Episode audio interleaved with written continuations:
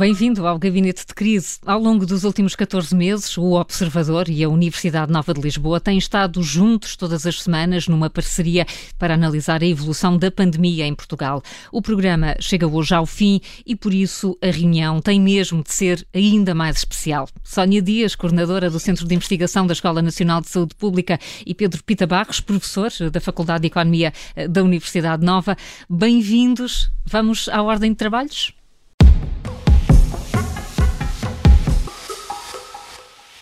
Vamos então, e não podíamos começar sem o número da semana. Sónia, qual é o seu? Boa tarde. Olá, boa tarde, Carla. Uh, de facto, não podia deixar de ser uh, o 62, que no fundo são uh, 62 programas que foram realizados no Gabinete de Crise e que corresponde também ao número de semanas durante as quais o programa foi acompanhando a evolução da pandemia nas suas diferentes vertentes e cobrindo os mais diversos temas em cada período, muitos deles emergentes uh, naquela altura e com peritos convidados em cada uma das temáticas abordadas. Diria assim, desde o programa inicial intitulado Se Aprendemos com os Erros dos Outros Países, em que já sabíamos naquela altura que afinal não era apenas uma doença da China, mas pelo contrário, que esta pandemia era real e podia ser grave, pelos exemplos até dos nossos países vizinhos, até ao programa que lhe chamámos o ano de pandemia, o ano da montanha russa, passando depois pelas situações dos lares, saúde, saúde mental, a crise da saúde global e todos os efeitos que teve e que ainda tem, e muitos deles eh, muito negativos na vida e na saúde de muitas pessoas. Que belo resumo e que bela viagem, Sónia. Pedro, que número é que escolheu para o último gabinete de crise? Olha, para hoje foi também algo semelhante, não o número de programas, mas quase uma viagem também ao passado. Eh, e o meu número é o 36%. Eh, e foi olhar para o que é que se passou esta semana em comparação com o que se passou exatamente um ano atrás, na mesma semana. E esta semana tivemos 36% menos internados eh, com Covid-19 quando comparamos com o que se passou né, nesta altura no ano passado. Tivemos esta semana em média 228 internados e eram 636 há um ano. Estamos também com muito menos óbitos, cerca de 15% do que era na altura, e estamos com 400 casos diários em média hoje, que são bastante mais do que os quase 230 que tínhamos há um ano atrás. E, portanto, temos mais casos positivos com menos consequências negativas, o que resume também muito do que tem sido a nossa caminhada durante esta montanha russa, como, como a Sónia falou, durante todo este ano que passou. Uh, esperemos agora que seja, de facto, o caminhar para o fim da, deste tempo de exceção. Ora, estes números lançam bem a conversa que vamos ter. Convidamos para este programa dois repetentes, se me permitem, o ex-ministro da Saúde, Adalberto Campos Fernandes, e o antigo diretor-geral da Saúde, Constantino Saclarides, e há também um outro convidado, um passarinho que nos está aqui a animar e, e também é muito bem-vindo. Boa tarde aos dois. Boa tarde. Uh, antes, uh, uh, obrigada, obrigada por estarem aqui connosco e antes de mais, e até pelo tom que a Sónia e o Pedro já aqui deixaram, precisamos de vos colocar uma primeira questão. Adalberto Campos Fernandes, fazemos bem em terminar um programa que tem como objeto a evolução da pandemia? Não há o risco de voltarmos atrás? Em primeiro lugar, um, meus cumprimentos aos colegas de painel e também à Carla. Quero dizer que todas as tarefas têm um início, têm um desenvolvimento e um fim. E a virtude das boas tarefas e das tarefas bem executadas é nós sabermos exatamente quando a devemos concluir. Portanto, eu queria cumprimentar, foi uma viagem fantástica e o Pedro e a Sónia e a Rádio Observador fizeram um magnífico trabalho. Mas, como dizem os orientais, uma das palavras que se aproxima de crise ou que de alguma maneira tem um duplo significado é oportunidade. Por que não lançar agora um gabinete que se chama um gabinete de oportunidades? Porque eu creio sinceramente que nós estamos, felizmente, como dizia o Pedro, apesar de muito mais casos, com muito menos morbilidade e mortalidade, isto saúda e consagra o efeito absolutamente extraordinário das vacinas. E, portanto, abre-se um tempo novo e temos que nos preparar agora para outros desafios lá mais à frente e esperemos que não seja necessário um gabinete de crise tão cedo no a... observador e que possamos ter antes um gabinete de oportunidade. A ser que seja então um gabinete de oportunidade. Constantino Saclarides, bem-vindo também. Eh, podemos, eh, com alguma segurança, afirmar que estamos eh, definitivamente num outro tempo, numa nova fase da pandemia menos agressiva? Muito boa tarde também, cumprimentar também os meus colegas de painel, quer residentes, como a Sónia e o Pedro, como o meu colega e amigo eh, Adalberto Campos Fernandes, De facto, há um momento crítico na evolução desta pandemia e este momento chama-se vacina.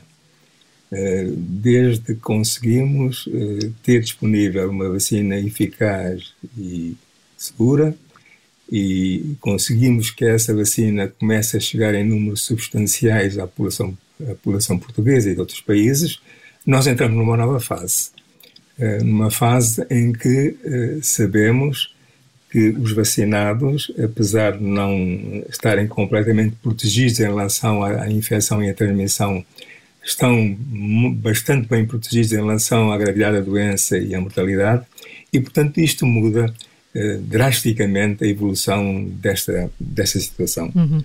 E, portanto, de facto, podemos dizer com alguma segurança que há um tempo pré-vacina e um tempo pós-vacina. E esse é o momento que é, é o vacina é um tempo de expectativas. Eh, e, portanto, acho que era interessante, um pouco respondendo à sugestão que o professor Alberto fez há pouco, que eh, seja possível agora explicitar expectativas e seguir para saber se essas expectativas se realizam.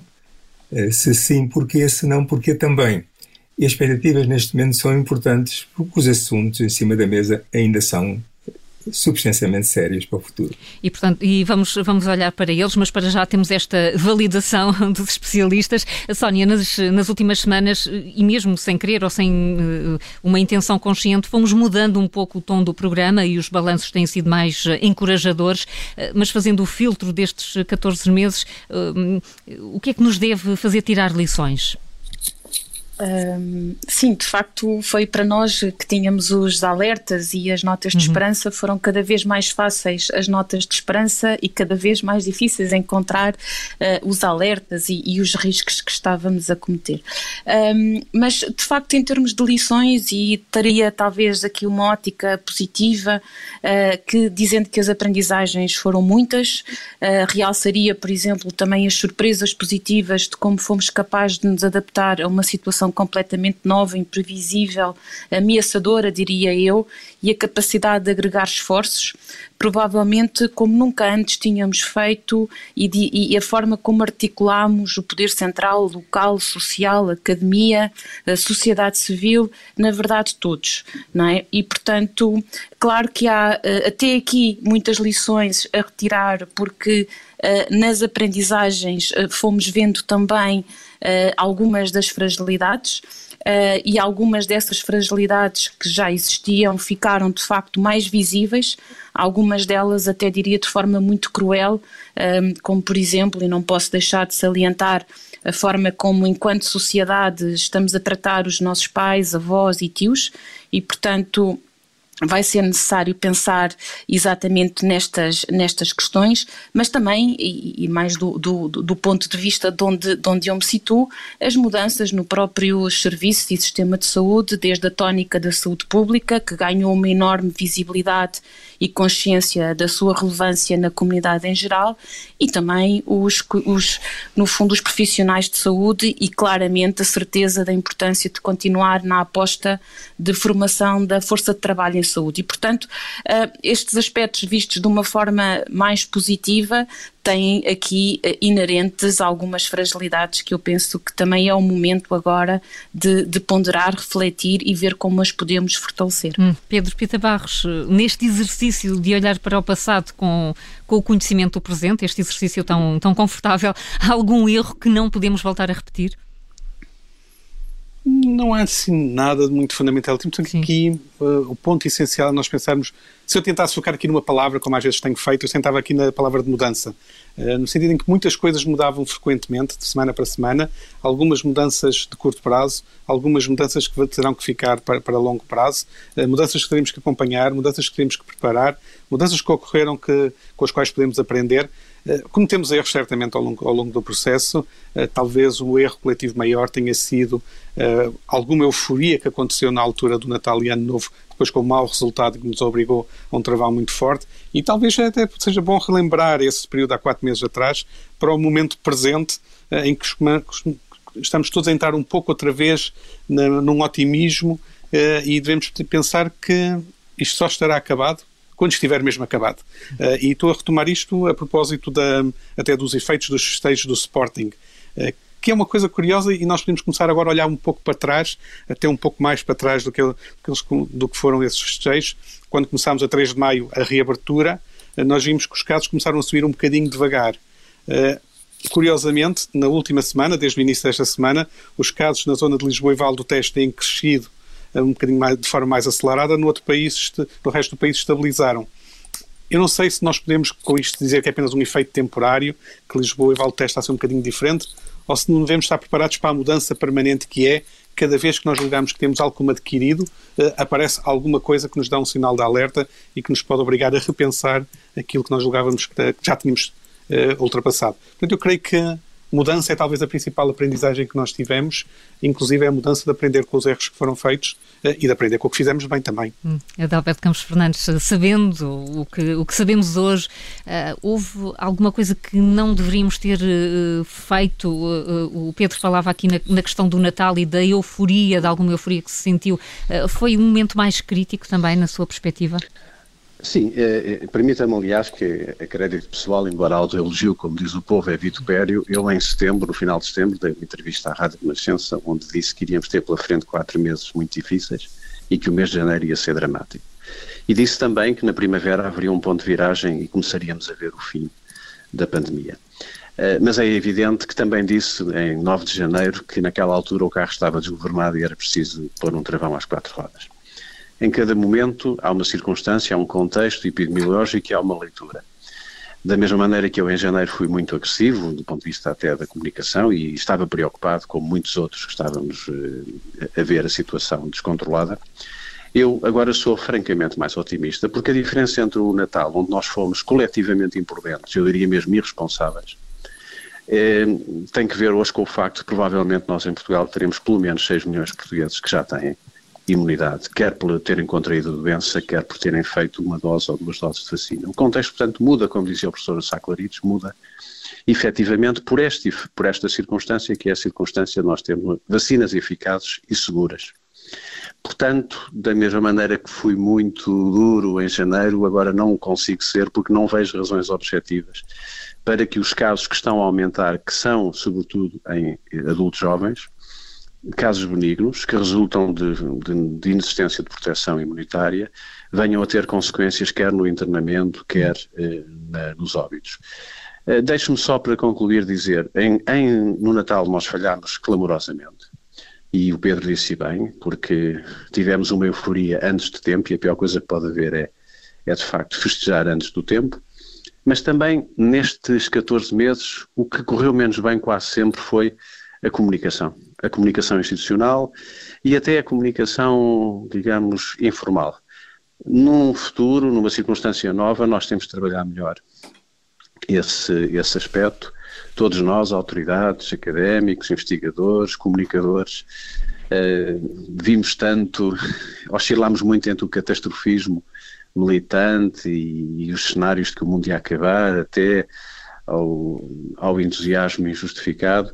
E, portanto, essa comunicação, às vezes confundir a comunicação com propaganda, que é uma coisa que nos países todos, às vezes as instituições e as autoridades têm essa, essa tendência, mas globalmente, como dizia o Pedro e a Sónia, por linhas tortas, nós fomos escrevendo o nosso caminho e agora o que é preciso é preparar eh, os dispositivos de saúde pública e o sistema para novos riscos que aí virão mais à frente e, e, trabalhar muito na recuperação da economia, do emprego e da criação de hum. riqueza no país. E vamos dedicar a segunda parte do programa a falar precisamente uh, dessas, uh, dessas prioridades, mas, professor Constantino Saclarides, muito falámos aqui, o, o Pedro e a Sónia, obviamente, nesta questão da, da comunicação e de como nem sempre foi ajustada. Era por aí que mexeria no passado, se fosse possível? Sim, a comunicação eh, é de facto um aspecto importante e pode-se melhorar muito.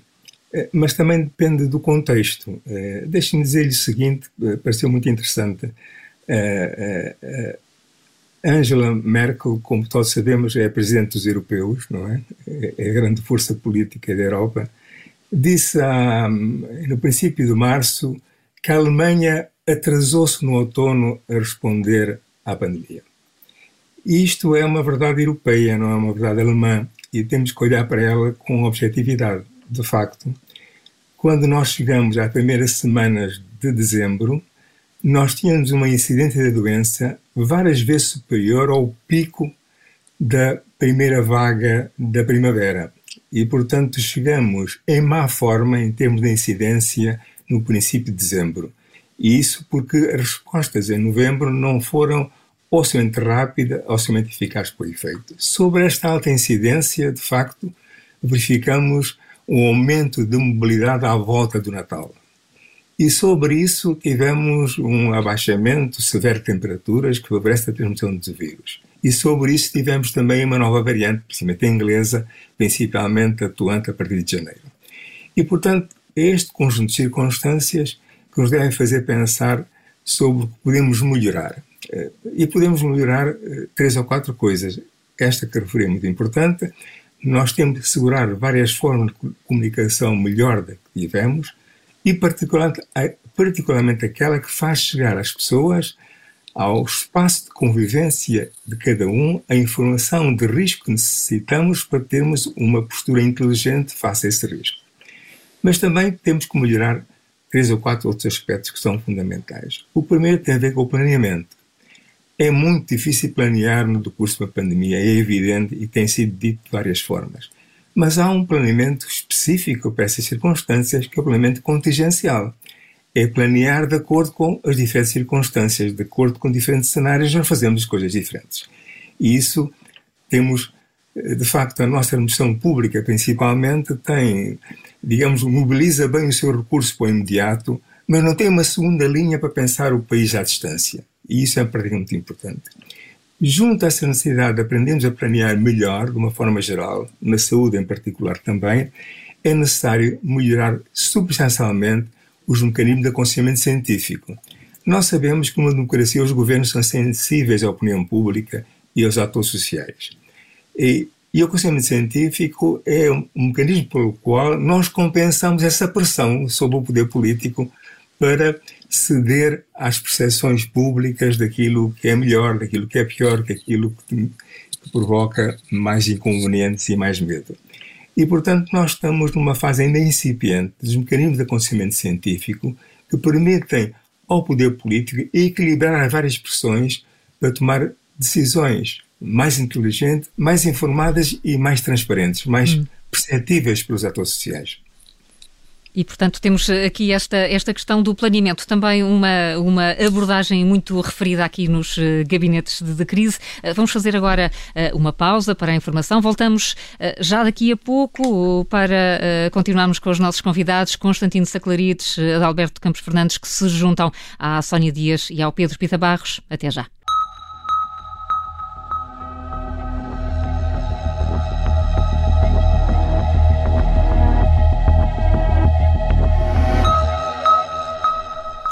Segunda parte do Gabinete de Crise, estamos com os professores Sónia Dias e Pedro Pita Barros a olhar para esta nova fase da pandemia que nos leva também a despedir do programa.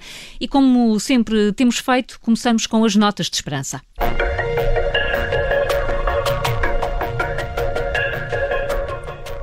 Pedro, com que nota de esperança é que se vai despedir? A minha nota de esperança de despedida é uma nota de esperança muito geral, é para a forma como ao longo deste ano nos habituamos todos ao vírus. As escolas neste momento andam abertas, sem problemas especiais, a restauração também, os testes estão sendo feitos, temos até já a possibilidade de, de, por iniciativa própria, fazermos os testes e comunicarmos. A vacinação decorre a muito bom ritmo e até vai sendo antecipado, provavelmente, o limiar que se pretendia alcançar. E, portanto, aqui tenho a esperança de que tenhamos encontrado o equilíbrio delicado uh, neste caminho que nos vai devolver a vida normal em grande medida. Estamos a juntar vacinas, testes, rapidez de atuação das autoridades públicas, cuidados e precaução de cada um. É muito provável que alguns dos cuidados tenham vindo para ficar e, embora não tenha pensado nisso, adiciono aqui também uma nota de, um elemento nesta nota de esperança que vem do que o Constantino Saclarides falou há pouco, que consigamos também aprender a fazer uma planificação contingente. Nós muitas vezes falamos aqui disso, que era importante ter regras claras e saber o que é que acontecia em cada momento eh, e mesmo que não seja em situação de crise, será bom que essa que consigamos criar essa boa prática. É também uma nota de esperança que fica. Outra nota de esperança. Sónia, e a sua? Olha, a minha nota de esperança vai para a palavra que talvez elegesse este, neste programa, que são aprendizagens, não é? E é de facto que as imensas aprendizagens possam contribuir para melhorar a qualidade de vida nas suas diferentes dimensões, com impacto em ganhos em saúde, eh, em bem-estar, saúde mental, etc. E acho que neste nível temos de facto um longo caminho a percorrer. Uh, e no fundo o que eu desejaria era que daqui a algum tempo olhássemos para trás e que este período não tenha sido em vão. Uh, é também uma nota de esperança com talvez, diria eu, uma componente de realismo pois enquanto a pandemia epidemiológica da Covid está no bom caminho, por isso também terminamos o programa hoje, a pandemia das desigualdades sociais e até de saúde, mais relacionado com as questões não Covid, ainda está bem ativa, para não dizer provavelmente ainda em expansão. E portanto é preciso assim também de uma forma rápida e concertada, e esta é a minha segunda parte da esperança, que se encontrem estratégias efetivas que permitam dar respostas adequadas a uma também recuperação do ponto de vista da situação mais a nível social e económico muita esperança para os próximos tempos, mas também muito realismo. Neste último gabinete de crise eh, estamos uh, também com o antigo Ministro da Saúde, Adalberto Campos Fernandes, e o ex-diretor o ex-diretor-geral da Saúde, Constantino Saclarides. Estivemos uh, há pouco a olhar para o que foi este último ano, mas se o pior já terá passado, como queremos todos, os desafios são ainda muito, muito grandes. Constantino Saclarides, como é que o país sai desta, desta enorme crise, até da crise das desigualdades, e como é que se vai recompor? Como é que vê o futuro próximo? Bom, uh, temos uh, vários futuros próximos. Temos o futuro imediato e temos o futuro a longo prazo. Uh, e em relação a cada um deles, temos preocupações de várias ordem. Temos a, preocupação que tem a ver com a evolução do vírus, ou seja, este vírus eh, que provocou, este coronavírus que provocou esta pandemia, eh, continua muito ativo, a multiplicar-se, a dar origem a novas variantes, eh, e nós sabemos que estas novas variantes vão multiplicar-se até o momento em que consigamos que, a nível mundial, haja de facto uma diminuição drástica da transmissão da doença. E uh, sabemos também, uh, pela experiência histórica uh, com as pandemias da gripe, sempre que temos uma nova pandemia, aparece um, um vírus da gripe predominante que entra no nosso ecossistema e que faz parte, enfim, do perfil vírico da gripe em cada inverno.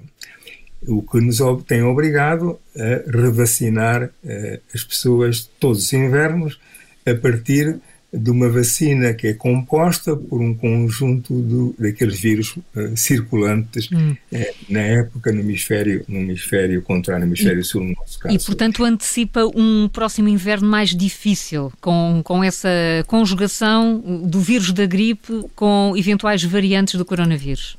Não, mas isto é curioso porque ah, tem duas dimensões. Por um lado, nós aprendemos uma coisa eh, que é lutar contra a nossa complacência, não é? Eh, nós todos recordamos que todos os invernos, especialmente aqueles em que a essência da gripe era mais elevada, provocavam o caos no nosso Serviço Nacional de Saúde e provocavam uma mortalidade acentuada eh, nas pessoas mais vulneráveis, as pessoas mais velhas e as pessoas mais doentes. E nós, com o hábito que se estabeleceu em relação a esta quase fatalidade, criamos uma complacência muito grande em relação a esta, a esta vírus sazonal que acontece no, no inverno. Verificamos agora que se tomamos medidas, medidas de contenção, como uma máscara, como distanciamento físico, eh, nós conseguimos deixar de ter gripe praticamente no inverno. Eh, e, e portanto, eh, percebemos que, sendo esta epidemia epidemias locais, podemos facilmente identificar qual é aquele período onde a incidência, o risco de incidência é maior na nossa comunidade e começar a tomar medidas efetivas, não só para diminuir a transmissão, mas proteger os mais doentes e mais velhos dos efeitos da gripe. Ora bem, eh, isso, essa experiência eh, que tivemos em relação à ausência de gripe face às medidas que tomamos em relação ao coronavírus deve nos servir para os próximos invernos. Uhum. E, portanto, aprender. A isso, acrescentar a isso, temos o facto de possivelmente temos que revacinar em relação ao coronavírus. E essa vacina não será exatamente igual a esta, porque tem que tomar em linha de conta as variações que o vírus foi sofrendo. Uhum. E, portanto, eh, é muito provável venhamos ser vacinados. A própria União Europeia já comprou eh, vacinas pensando no futuro de uma revacinação. Não sabemos ainda qual é a natureza desta revacinação, ainda é cedo para saber isso. Portanto, resumindo em relação à questão enfim, das infecções respiratórias de inverno, nós aprendemos com a complacência excessiva de relação à gripe e com a expectativa de uma revacinação. E, portanto, o outro aspecto sim, sim, mesmo, mesmo para, para terminar, uh, Constantino Saclarides. Sim, o, outro aspecto tem a ver, uh, de facto, com a recuperação dos atrasos da resposta dos cuidados de saúde. E isso é uma nota que parece absolutamente fundamental. Essa recuperação não pode ser fazer mais agora do mesmo. Nós temos que fazer diferente. O nosso sistema de saúde, quer público privado, responde muito mal ainda aos desafios de envelhecimento.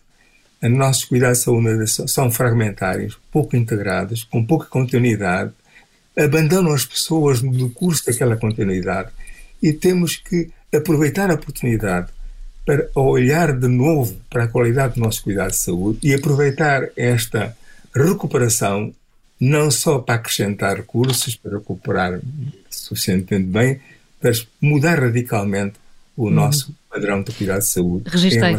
Registrei, registrei essa frase, não podemos fazer mais do mesmo, de Alberto Campos Fernandes. Essa é também a lição uh, que podemos aprender deste passado recente, aquele que nos estamos agora a tentar libertar e pensar já uh, a curto e a médio prazo.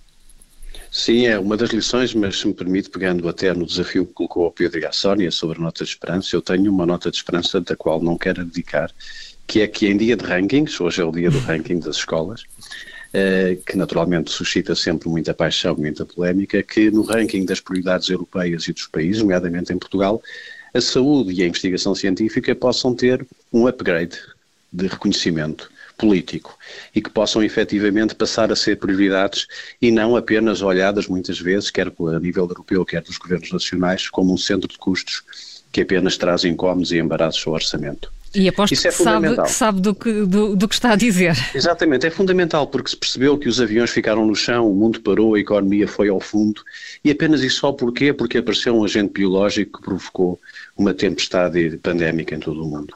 E eu espero que todos os decisores ao nível central, quer da União, quer dos países, percebam que a saúde tem legitimidade, não por si própria, mas pelo, pelo serviço que presta às pessoas, de subir na hierarquia de importâncias e prioridades dos governos. Ora bem, Quanto àquilo que foi dito sobre a questão da reorganização, não é só no sistema de saúde que nós temos que acabar com esta ideia de silos, de guetos, de uma permanente confrontação entre setores, de uma excessiva ideologização do debate político. E fazendo-se conta, os mesmos que alimentam este tipo de debate, que não tínhamos conhecimento dos idosos abandonados, daqueles que morreram e que podiam não ter morrido em janeiro e em fevereiro, porque nós, cinicamente, eu diria, enquanto sociedade, ignoramos uma realidade que há muito é conhecida de todos. Nós temos um país muito envelhecido, provavelmente o quinto país mais envelhecido do mundo, temos que lidar com esta realidade, temos que olhar para a condição humana de uma outra forma, e isso, naturalmente, que requer recursos na saúde, no social, mas requer sobretudo uma partilha e uma multidisciplinaridade que nós não temos tido. Eu desejo que a crise nos ensine que é preciso ter uma sociedade mais aberta, mais empreendedora, mais competitiva para gerar valor social e económico e que, como dizia o professor Sá Clarides, não estejamos, eh, no fim desta crise, a discutir as mesmas coisas com os mesmos argumentos que andamos a discutir há 20, 30, 40 anos, a prejuízo, eh, enfim, do, do bem comum e, e, dos interesses da própria sociedade. Até porque, Sónia Dias, eh, temos tido alertas mais ou menos recorrentes de que é preciso estarmos preparados para outras pandemias. E essa é a questão, Sónia, estaremos mesmo? Uh, sim, esse é talvez o, o grande desafio, não é? Que, uhum. que, que, mais ou menos de alguma forma todos nós uh, colocamos, uh, que é não, não nos fixarmos apenas na questão da resolução da parte mais epidemiológica e até médica, eventualmente das questões da Covid, mas em todos os efeitos que a Covid nos trouxe, mas que de facto, como, como um, o professor Adalberto dizia no início, crise também traz oportunidades não é? E, portanto, de facto, seremos nós capazes de olhar de um ponto de vista das aprendizagens e aproveitar as oportunidades que esta, esta crise também nos trouxe nesses, nesses pontos. E, e de facto temos muitos sinais hoje que nos permitem uh, ver claramente as fragilidades e as desigualdades que temos. Uh, importa agora ter a vontade política, social, uh, de, de resolver essas questões e, e de aproveitar este momento para, para uma sociedade mais inclusiva, mais aberta e, e também com, com, com melhores indicadores de saúde e económicos, não é? Hum. Pedro Pita Barros, como é que vai ser este futuro próximo com as tais outras pandemias que podem ser, hum, podem ser problemas sanitários, mas podem ser outros, sociais, económicos, de que temos falado, e, dos, e das desigualdades, que é outra enorme pandemia eh, que tem sido uma tónica dos nossos programas? Bom, nós neste período conseguimos aprender que temos muita coisa para fazer, mas provavelmente a mais importante neste momento é pensar que temos que nos preparar para estarmos preparados. É impossível prever o que é que vai acontecer exatamente no futuro, qual será o próximo grande problema de saúde que, que existirá, é, mas algo que nós conseguimos perceber destes últimos 14 meses foi que a rapidez de decisão, o compreender o que está a acontecer, o que se chama agora, numa nova palavra, a resiliência do sistema, se torna extremamente importante e que tem muito mais a ver com os mecanismos de decisão e com os mecanismos de compreensão de como a saúde se interage com a sociedade, como as pessoas interagem com as medidas, como é que, como é que a preocupação com a situação económica interage com a preocupação com a, com a saúde, do que propriamente estar a acumular recursos em algum sítio na esperança de que um dia venham a ser, a ser usados. E um, aqui nós temos muito ainda uh, para compreender, uh, mas podemos tirar duas ou três eh, lições mais da parte organizacional uh, que, que, me parecem importantes. A primeira delas é, se nós olharmos para o que correu bem em Portugal, uh, uma das partes foi, no momento de impacto inicial, há 14 meses, a capacidade que as próprias organizações, hospitais e centros de saúde tiveram de começar a coordenar e a tomar a liderança de iniciativas que lidassem com a, com a pandemia. E aqui, já tivemos aqui, aqui o, o Fernando Araújo, do Hospital de São João, eh, é um exemplo de como é que uma instituição eh, pode liderar um processo eh, em extrema dificuldade, mas mostrando essa tal resiliência, essa capacidade de decisão, tal como tivemos o, o que eu já chamei aqui também, o exército invisível dos cuidados de saúde primários, que tratando ou acompanhando 90 e tal por cento dos casos de Covid, raramente fizeram ou tiveram a visibilidade que, que as grandes situações dramáticas receberam. E nós temos que olhar bem para o, que, para o que correu bem e perceber como é que potenciamos isso.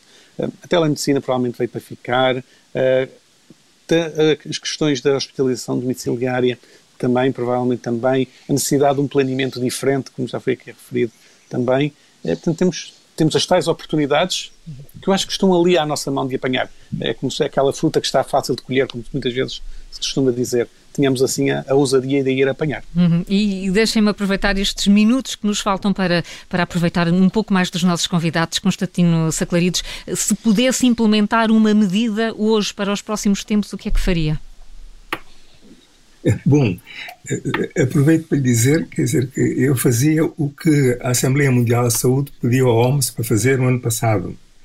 É fazer um relatório sobre o que correu bem e o que correu mal. Hum, aprender, é, portanto, olhar, olhar e fazer o balanço do que aconteceu. Exatamente. Este relatório foi agora publicado e diz duas coisas interessantes. Quer dizer, a primeira é que fizemos tudo mal em fevereiro do ano passado, uh, Europa, na Ásia, globalmente. Desvalorizamos. Muito mais para evitar uh, o avanço desta pandemia. E a segunda conclusão interessante foi de que os órgãos do governo, a Organização Mundial de Saúde, portanto, os países de todo o mundo, que participam nesse órgão do governo não são suficientes para responder à situação. Precisa uma, uma estrutura de governo eh, universal em termos eh, das emergências de saúde pública, com poder suficiente eh, para conseguir que, quer a nível internacional, a OMS, quer os governos nacionais, sejam capazes de, em conjunto, tentarem eh, antecipar este fenómeno, intervir precocemente e intervir eficazmente na contenção ou na resposta a esse desafio pandémico. Ora, eh, com esta ideia, uh, Constantino Saclarides desconstrói a minha pergunta uh, de Alberto Campos Fernandes. Não será uma medida que possa fazer a diferença nesta altura, mas sim uma resposta global, é isso? Sim, claro que é um, é um conjunto, é um, é um mosaico de medidas, mas há uma que eu recomendava, não só em termos nacionais, em Portugal, mas na própria Europa, e aliás a Europa vai dar passos com a criação de uma autoridade de resposta rápida, que era que nós atribuíssemos a nível nacional, nos países, à saúde pública, o papel e a responsabilidade estratégica que ela tem que ter entre crises. Ou seja, não é quando a crise aparece nós andamos a correr atrás do prejuízo e depois vemos que não temos nem os meios, nem os instrumentos, nem as capacidades. Portanto, talvez pensar que a saúde, a saúde pública é um elemento de defesa nacional, de, de, que tem valor estratégico e, portanto, trabalhar em bastidores, como dizia o Pedro e dizia o professor Saclarides, porque quem vai para o mar havia sem terra e, e, neste momento nós estamos em terra, quase em terra, e, portanto, temos de nos preparar para a, a próxima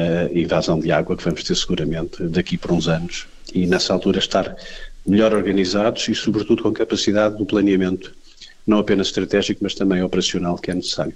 Sónia, consegue indicar uma medida uh, definitiva, uh, decisiva, não era definitiva, uma medida decisiva que nos possa preparar melhor para a próxima maré alta? É muito difícil, não é? Mas é. talvez assim, muito rapidamente, empregaria, empregaria a palavra agregação, não é? Agregação de esforços de múltiplos setores e vimos claramente que quando as respostas são intersetoriais têm um impacto muito maior. Portanto, talvez fosse também, de uma forma mais macro, a, a, a medida uhum. que, que iria escolher. Pedro, a mesma, a mesma questão difícil, eu sei, mas já que estamos a encerrar a pandemia, eh, qual seria a medida eh, que, que escolheria? Esta, esta ideia de que a resposta tem que ser sempre uh, grande e global? Preparar mecanismos que tenham rapidez de decisão, seja a nível nacional, regional, internacional, global. Tem que ser assim internacional e global. Estamos a chegar ao fim do nosso tempo. Constantino Saclarides, uh, Saclarides e Adalberto Campos Fernandes, foi uma honra ter a vossa presença no último gabinete de crise. Muito obrigada. Continuamos Muito aqui obrigado. na Rádio Observador a contar convosco. Obrigado, obrigado, obrigada obrigado. também à Universidade Nova de Lisboa e obrigada sobretudo ao entusiasmo, energia e envolvimento da Sónia e do Pedro que nunca tiveram férias. É verdade isto. E ainda não estivemos juntos, mas esse café fica mesmo prometido. Está combinado isso. Sónia Pedro. Está combinado, Carly. Muito obrigado por ter, nos teres conduzido durante estes 14 meses. Foi uma condução muito uh, acertada e que nos manteve sempre na, com este entusiasmo e com, com esta nota de otimismo que sempre e com esta nota e foi um privilégio. Exatamente. Foi da um minha parte também dizer que foi um gosto muito grande esta partilha semanal que é com saudade que deixamos, mas também ao mesmo tempo também com esta nota de esperança de que finalmente podemos terminar o gabinete de crise, não é? É isso mesmo, era o que queríamos logo desde o início. E terminamos com a música que encerrou esse primeiro gabinete de crise do dia 27 de março de 2020. Estávamos no primeiro confinamento e desejávamos mesmo que que tudo fosse ficar bem. Não ficou. Perdemos muitas vidas, ficaram muitas sequelas, mas pode ser que os momentos de superação que também tivemos nos ajudem no futuro. Eu sou a Carla Jorge Carvalho, estive sempre com a Vanessa Cruz, o Bernardo Almeida e o Diogo Casinha. Boa tarde. Cities are vacant like they've never been. Everyone's scared of what blows in the wind. The plans we all had have all gone down the drain. Our lives were postponed, but I know in the end we'll be alright. We stand together as one. The coronavirus is, they don't have a permanent. People need to move into those houses today. People are lining in grocery stores. Silence is screaming the fear in their hearts. Don't give up your faith, no, don't let your light fade. Together we'll get through the dark of these days. Two or three months, they're saying on TV. Be safe in your shelters, and soon we'll be free. One day we'll remember the hardest of times when distance meant love and it kept us alive. Andrà tutto bene. Everything will be alright. Andrà tutto bene.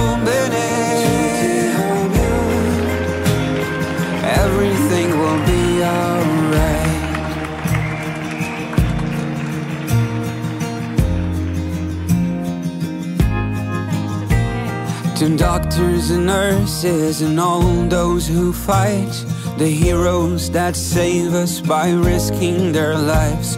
We'll give them our love, yeah, we'll shout to the skies. Brothers and sisters, we're here by your side. Take care of our loved ones, be strong and be brave. Your kindness is something that cannot be paid. And when this is over, the memories will shine of those who passed on and those who stood in line. A few more months, the anchorman said. Divided we fight, but united we stand. One day we'll remember the hardest of times when distance meant love and it kept us alive. Andrà tutto bene. Everything will be alright. Andrà tutto bene. Everything will be alright. Andrà tutto